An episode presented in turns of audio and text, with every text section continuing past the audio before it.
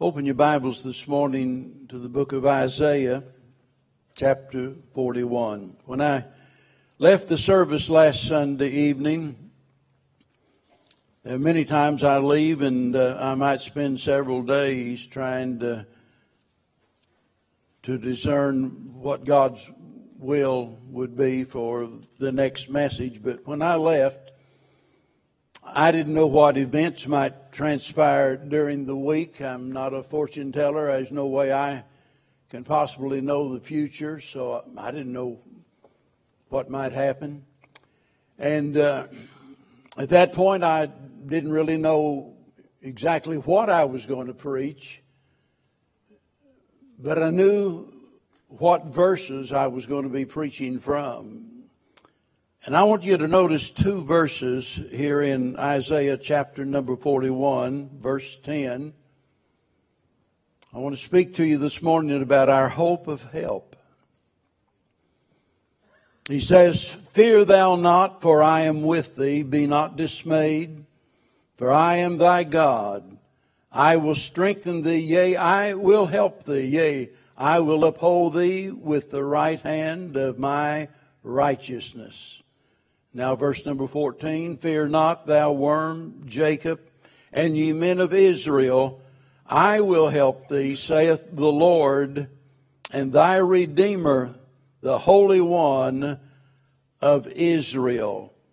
The very first words in both of these verses should get our attention. They ought to be a cause for consideration of what follows. And in the light of this wicked world that we live in, uh, fear not just almost seems impossible.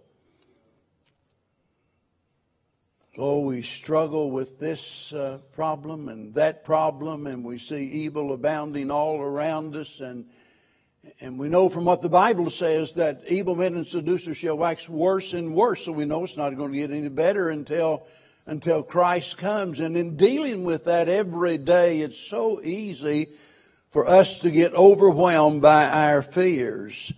And that ought to make these verses of special interest to each and every one of us. The text begins here with a divine proclamation. He says, Fear not. And just looking at those two words, I see a command. Fear not. He, he's not giving you a suggestion. He's telling you, fear not. So we see a command. We also see compassion. You'll notice there in verse 14 where he says, Thou worm Jacob. We are totally undeserving of God's blessings, and were it not for grace, we would have no helper. So we see compassion and counsel and a challenge, uh, calls for courage, calls for comfort. And I say it's a challenge because there's always something pushing us to our limit. Always something that pressures us to the point that we wonder to ourselves, can I bear up any longer under this? There's challenges that we are totally unable to cope with on our own.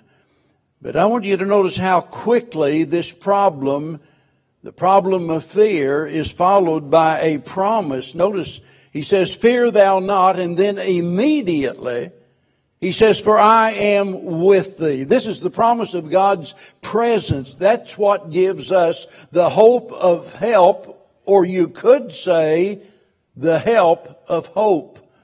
Because when you don't have hope, you're helpless. The problem is, although he says, notice, I am with thee, sometimes we act as though he isn't. He says, I'm with thee, and, and there are some folks, for all practical purposes, they act like God is dead, or mighty sick, or weak, or that he's nowhere around. That you can't find him whenever you need him. That, you know, that's their attitude. They act like everything depends on man. I've, you know, I've got this problem. I don't know how I'm going to solve it. I need somebody to help me. And we act like that. You know, if we can't solve it, it'll never get solved. And we're overwhelmed with fear. It's a frightful foe that badgers us day and night. And that, listen, that's a serious struggle because whenever we become fearful, we begin to do some really foolish things. Just out of fear. We don't know how to cope. And so, you know, we just depend on human reasoning and that always leads us astray. And so instead of us thinking about what can I do or how can others help me? We need to think more about what God can do.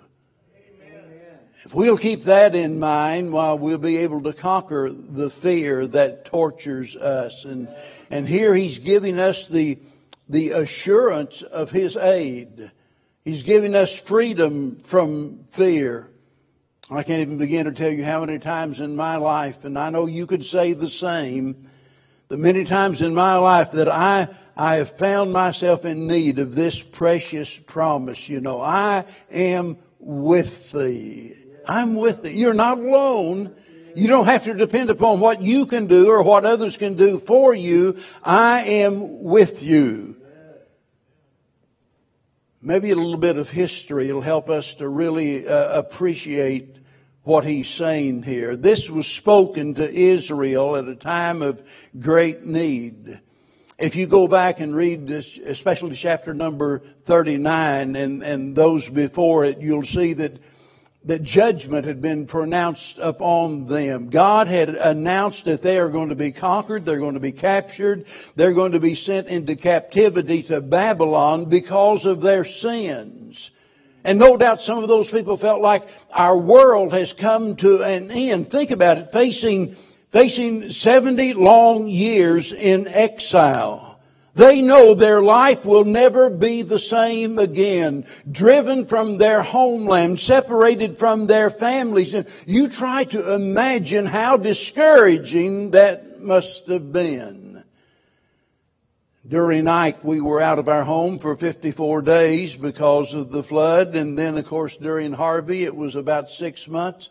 We were out of our home, but we had a nice, comfortable place to be. So we didn't have any reason to complain. And now we've got another issue that we're dealing with. But that's nothing Nothing compared to what those people were going through. 70 years. We're talking about a generation. We're talking about people that know when they leave there, they'll never be able to return. When they're separated from their loved ones, that they'll never see them again. In other words, they, they are no doubt imagining this is just as bad as it can get. And no sooner does he give that announcement than we come to chapter number 40, verse 1, and the Lord says, Comfort ye, comfort ye, my people, saith your God. I still remember the first time that I preached from that verse many long years ago. I was in Tennessee and after the service I'd preached on that verse and there was the elder deacon there in that church came up to me and he was crying his eyes out and he grabbed me and hugged me and just just clinging to me and I I had no idea what in the world was going on. And, and, he said, Preacher, he said, you'll never know how much that sermon meant to me because all we've been hearing from preachers before is you need to do this and you need to do that and, and rebuking us and nobody has tried to, to comfort us. And I'm sure that I've failed as a pastor many times to do what I could to, to comfort people, but sometimes, sometimes we forget about the great need of people in their comfort. And, and, the Lord has just pronounced this judgment upon them 70 years of exile. And then he turns right around and says to the preacher, comfort ye, comfort ye, my people. I'm glad that whatever we're going through, the Bible describes God as the God of all comfort. Think about that. When Paul was writing to the church at Corinth, he described him like that, the God of all comfort. I don't have time to give you all of the details here, but here's a summation here in chapter number 41. The first seven verses, we see adversity pictured. In verse 8 and 9, we see the aim of his promise to aid. Verse number 10, the first part of it, we see the promise that he gives to aid us, and then the last part, the aid that he promises to give us. And that's what I want you to look at. What God has promised to do. The problem is pictured in that one little word, fear. Fear is the is a foe of man and, and a foe that we've had to face ever since the ever since the fall.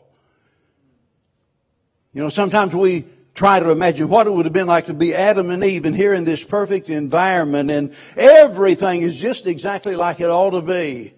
And suddenly, you know, sin enters into the world and when sin enters into the world, Adam become fearful and he hid himself and God comes walking, as it were, in the garden and says, Adam, where art thou? And Adam said, I hid myself. He said, for I was afraid. I wonder how he felt.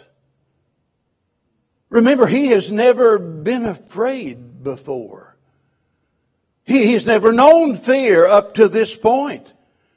Until sin entered into the world, he had not known anything about fear. All he had known is the peace of God. You get up every day and the birds are singing and the flowers are blooming and everything is perfect. But now, all of a sudden, with no enemy actually in sight, he is filled with fear and he hides himself there in the garden. And of all things, He's hiding himself from God. And that's what sinful man has been doing down through the ages, running from God instead of running to God. That was the first time that he faced fear, but every person has had to face fear since then. And it's no minor matter. It's a serious struggle that we all go through. And however however you describe it.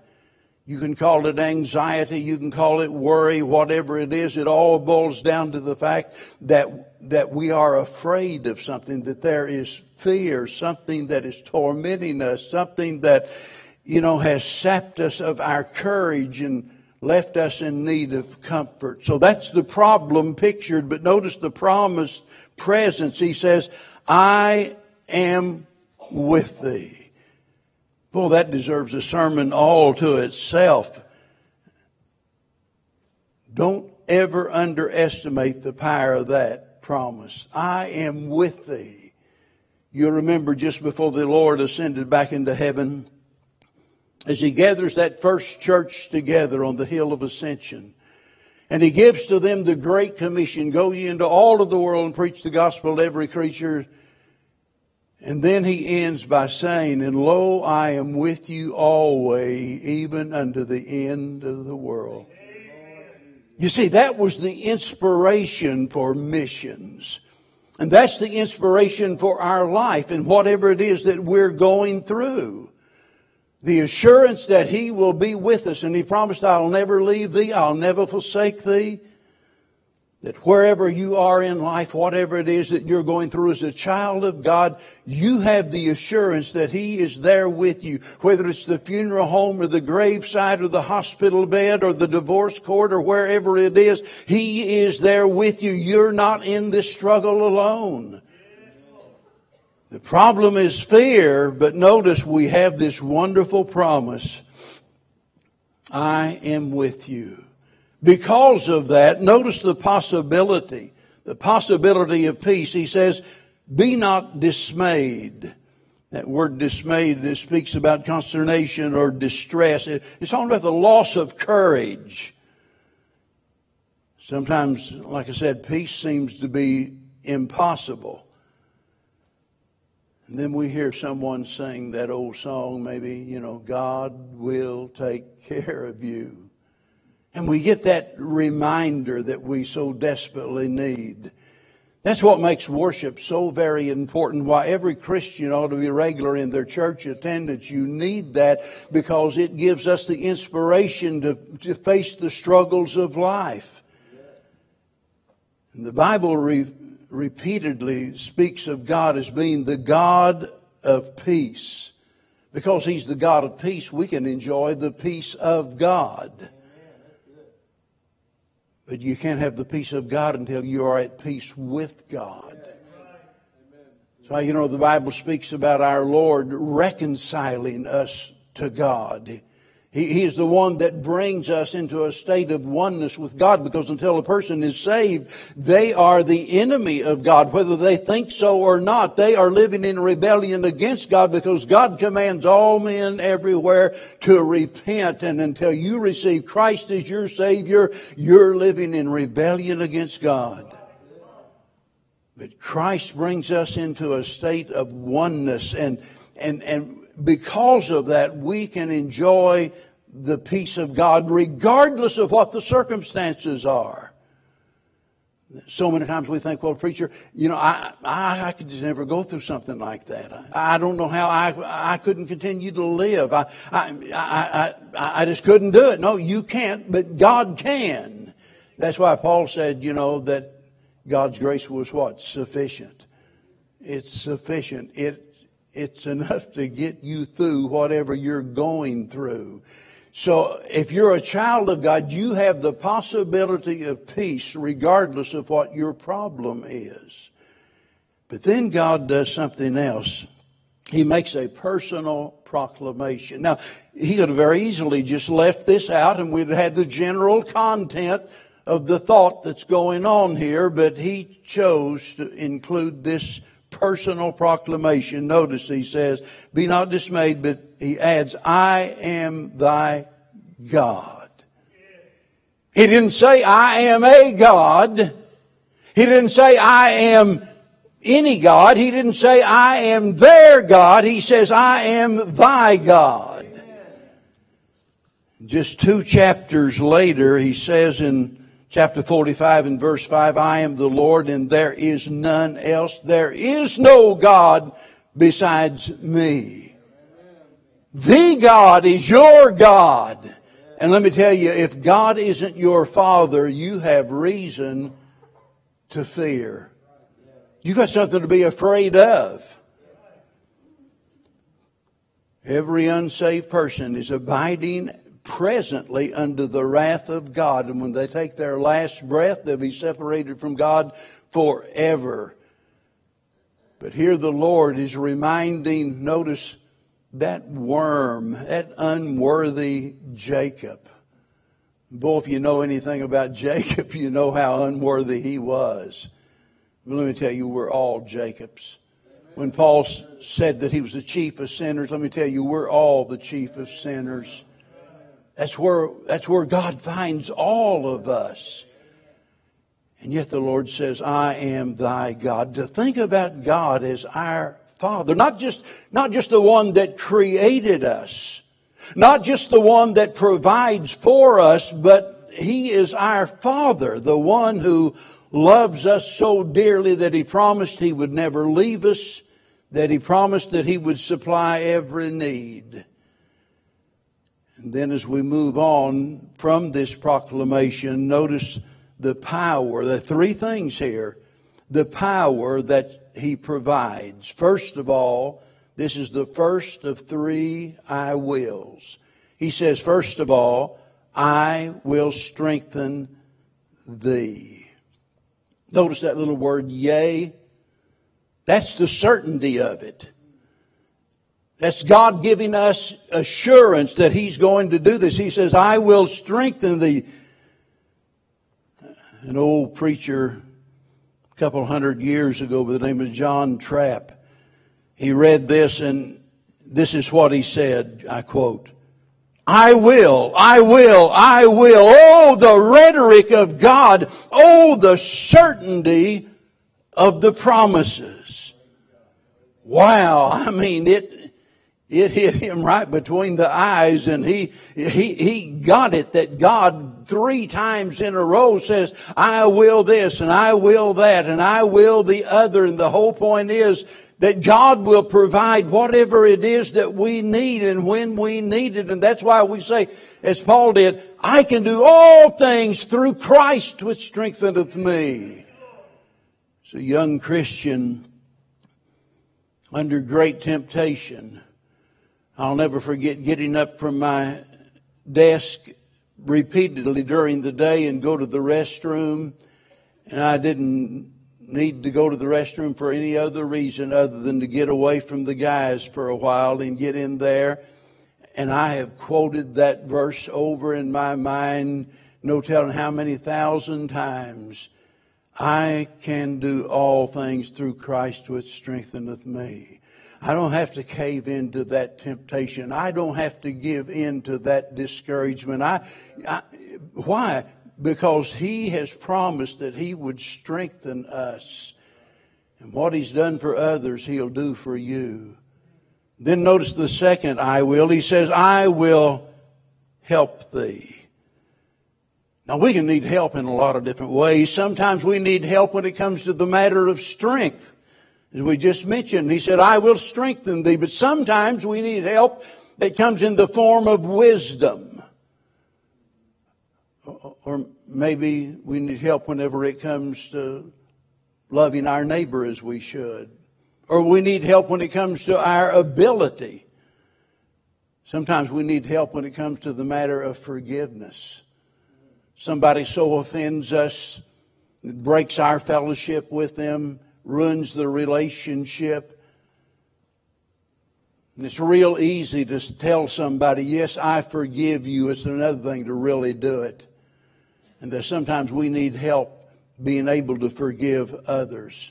Sometimes we need courage to just keep going on, but whatever the need is, understand that God says, I'll help you. I'll help you. Doesn't make any difference. The nature of the problem, it's the power of God that's able to meet that need. And then he says, thirdly, I will uphold thee. I will uphold thee. Well, a lot of times we can just feel ourselves walking on the edge, can't we? I mean, we just feel like we are about to fall. You know, we're, we're at the point we're about to give into some temptation. We're, we're maybe so discouraged that we don't even want to try any longer. We, we just want to give up.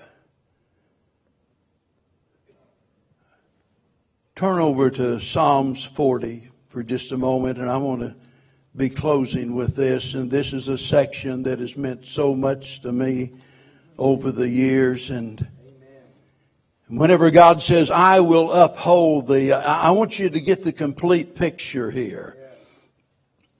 David says, I waited patiently for the Lord and he inclined, that is, he bent down and came down unto me and heard my cry. He brought me up also out of a horrible pit, out of the miry clay, and set my feet upon a rock and established my goings and he hath put a new song in my mouth, even praise unto our God. And many shall see it and fear and shall trust in the Lord. Notice, he says he came down. He inclined. He came down. Aren't you glad that God, looking down upon the, this sinful world, that God was so moved with compassion that he came down in the form of a man. He came to us.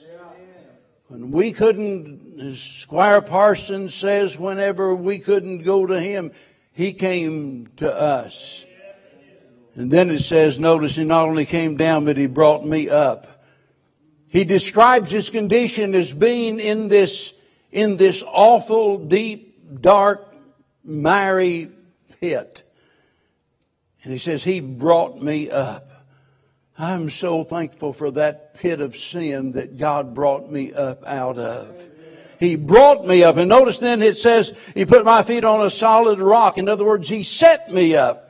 He brings us up and He sets us up and then He keeps us up. He established our going. He keeps us up and then He tunes us up. He puts a new song in our mouth, even praise unto our God. And then He lights us up in the sense we become light to others. He said, and many shall see it and as a result of what they see in us, the result of what they see in those that God has helped, those that God has delivered, the result of that is they see the difference that Christ can make and all of a sudden they desire to have a relationship with this God that they've known nothing about.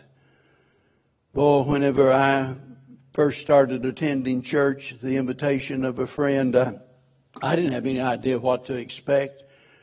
I just knew I was in desperate need of help. I needed to change, and I knew I couldn't do it on my own. He finally convinced me, come on, go to church. So, started going to church and hearing things I, I'd never heard before. I had, I had no idea that, that God, as a kid, I thought surely there must be a God because I look at the stars at night and I've laid out in the backyard at night in the summertime and, and look up at the stars and realize surely there must be a God, but I didn't know anything about him. I'd never read the Bible, didn't own the Bible.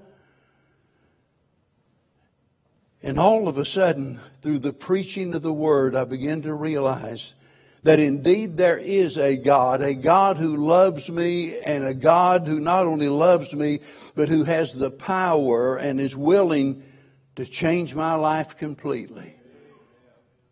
And he brought me up out of the miry clay and put my feet on the rock and established my going and put a new song in my mouth.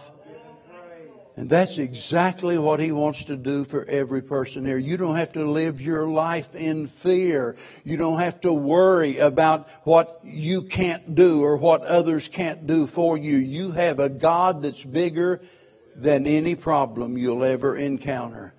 And he stands ready to help you this morning if you'll trust him. Will you trust him this morning?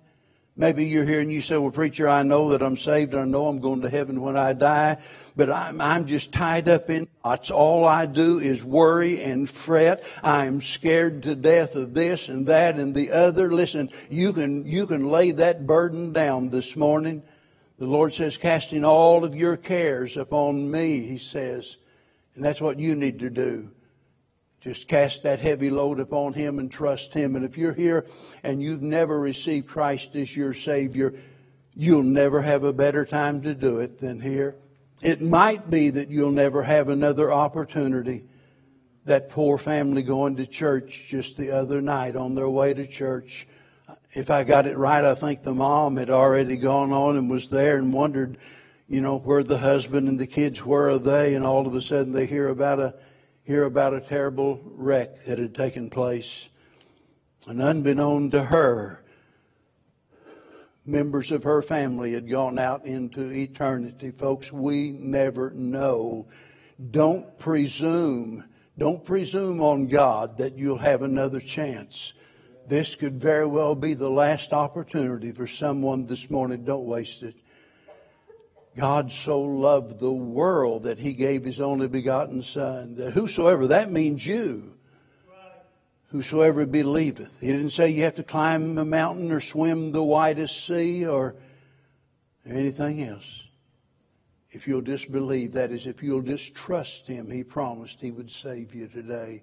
Would you do that? We're going to stand and extend this invitation this morning.